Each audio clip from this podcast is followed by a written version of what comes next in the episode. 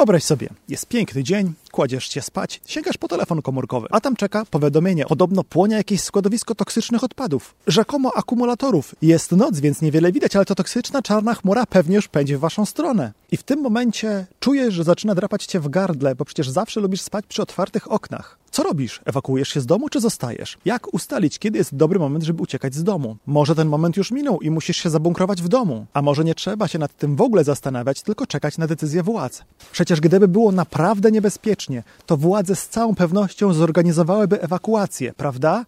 Prawda? O tym, jak podjąć decyzję o ewentualnej ewakuacji, pogadamy dziś, nawiązując do dwóch niedawnych sytuacji. Jednej z Polski, drugiej z USA. Cześć, z tej strony Krzyklis z domowego Suriwalu, bloga, kanału i podcastu o przygotowaniach i strategiach na sytuacje awaryjne. Zapraszam. Niemal identyczna sytuacja została opisana na naszej facebookowej grupie dyskusyjnej, link oczywiście w opisie pod filmem. Tam autor wątku po zasięgnięciu dodatkowych informacji, m.in. po sprawdzeniu wskazań czujników zanieczyszczenia powietrza, podjął decyzję o tym, żeby się z domu ewakuować. Zapakował rodzinę do samochodu, włączył wewnętrzny obieg powietrza i pojechał do teściów. Jaką procedurę zastosować? Jakim algorytmem ocenić, czy to właśnie jest moment, żeby się ewakuować? Uważam, że etapy tego procesu są cztery.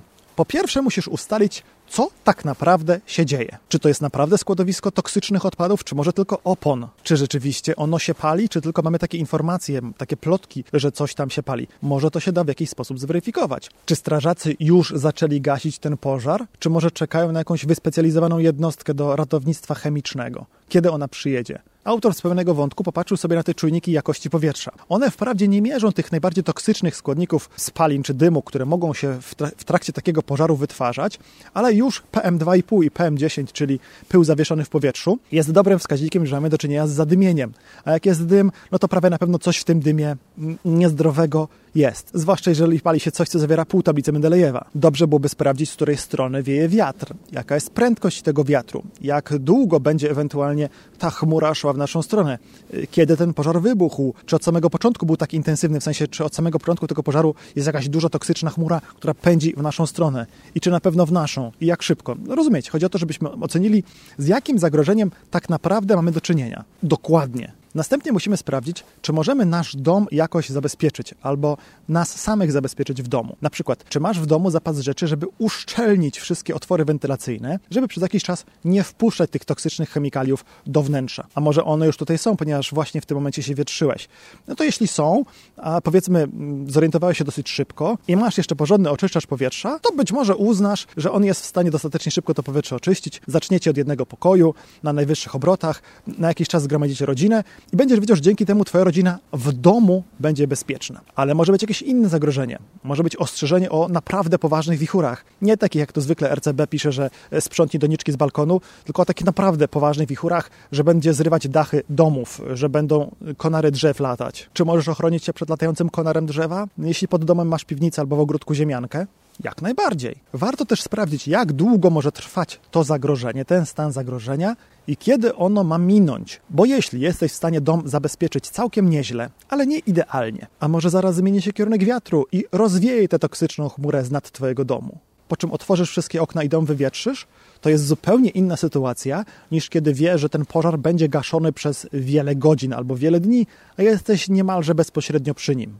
Trzy przecznice dalej. W drugim kroku należy ocenić, jak wygląda sytuacja w naszym celu ewakuacji. Znaczy, w ogóle to jest moment, w którym uświadomiliście sobie pewnie, że trzeba mieć taki cel ewakuacji. Nie mówię, że przygotowany, ale przynajmniej wyznaczony.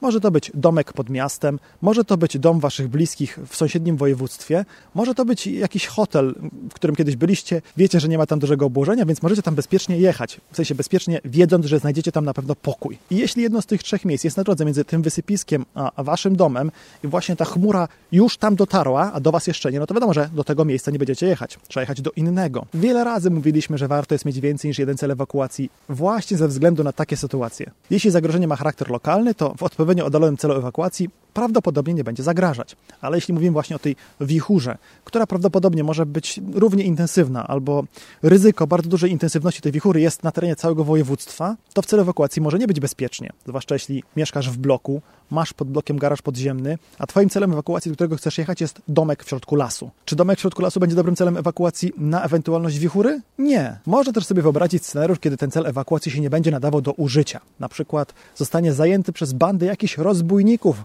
bo mamy do czynienia z aż takim kataklizmem, albo ktoś go podpali. Jeśli mówimy o skażeniu chemicznym, to szansa takiego zdarzenia jest, bądźmy szczerzy, niewielka, ale oczywiście nie można jej wykluczyć. Czy da się to zweryfikować zanim tam pojedziemy? O, można na zadzwonić do sąsiada, można zamontować tam kamerkę z podglądem przez internet i wtedy sobie to sprawdzisz szybko, żeby wiedzieć, czy ten domek jeszcze stoi, czy jest sens tam jechać. A jeśli twoim celem ewakuacji jest dom teściów i właśnie jest środek nocy, no to zadzwoń, znaczy nie ty zadzwoń, ale niech żona do nich zadzwoni i zapyta, czy jest u nich bezpieczniej i czy możecie do nich pojechać.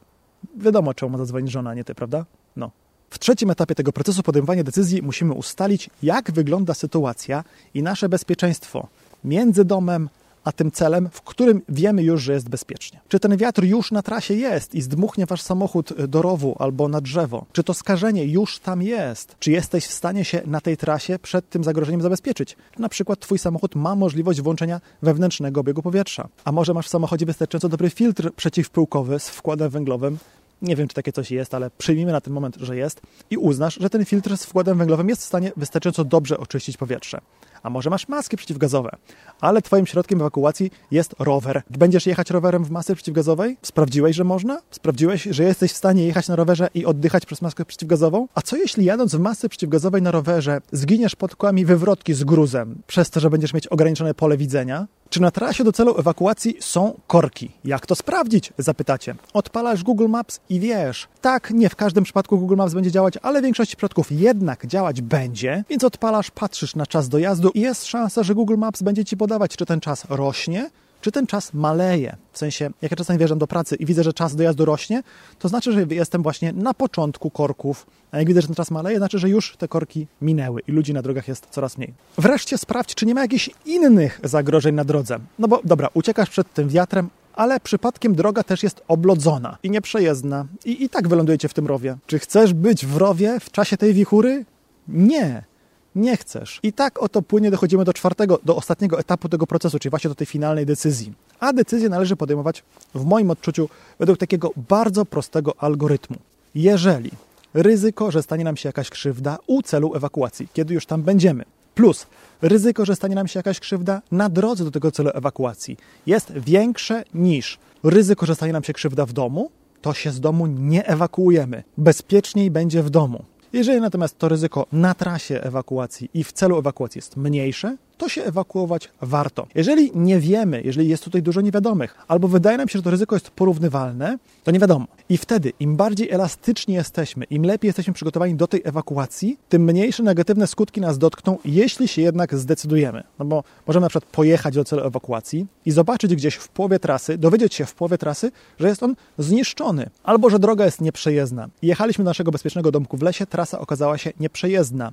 Dzwonimy, w sensie żona dzwoni do teściów, jedziemy do teściów, też będziemy bezpieczniejsi. Cały ten proces powinien przebiegać szybko, w sensie nie na tyle szybko, żebyś nie miał pełnych informacji o tym, co się dzieje na trasie albo z jakim zagrożeniem masz do czynienia, ale szybko. Im szybciej ewakuujesz się z domu, tym lepiej tym większa jest szansa, że ewakuujesz się przed innymi. Zdążysz uciec, zanim zaczną się formować korki. Nie będziesz musiał objeżdżać korków bezdrożami albo spychać do rowu stojących w korku samochodów swoją pancerną terenówką. Pomysł ogólnie świetny. Mucha nie siada. Powodzenia w płaceniu odszkodowania za wszystkie te uszkodzone po drodze samochody.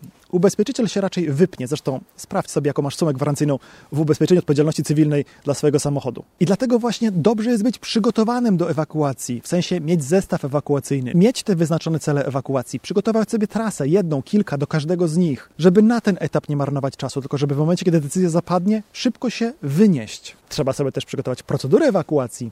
Nie zawsze sytuacja będzie na tyle dobra, że zagrożenie przydarzy się, kiedy będziecie wszyscy w domu grzecznie już leżeć w łóżeczkach. Może akurat żona będzie w pracy, ty będziesz leżeć z grypą w domu, dzieci w szkole i na domiar złego padnie łączność komórkowa. Co wtedy? Tutaj jest materiał o tym, jak wybrać i przygotować sobie cel ewakuacji. To bardzo ważne, bo ucieczka w nieznane, jeśli nie będzie znikąd pomocy, jest tragicznym pomysłem. A jest tam sporo różnych, w tym całkiem niedrogich rozwiązań, z których skorzystać może większość z nas. I do zobaczenia w następnym filmie. Trzymajcie się. Cześć. Dobra.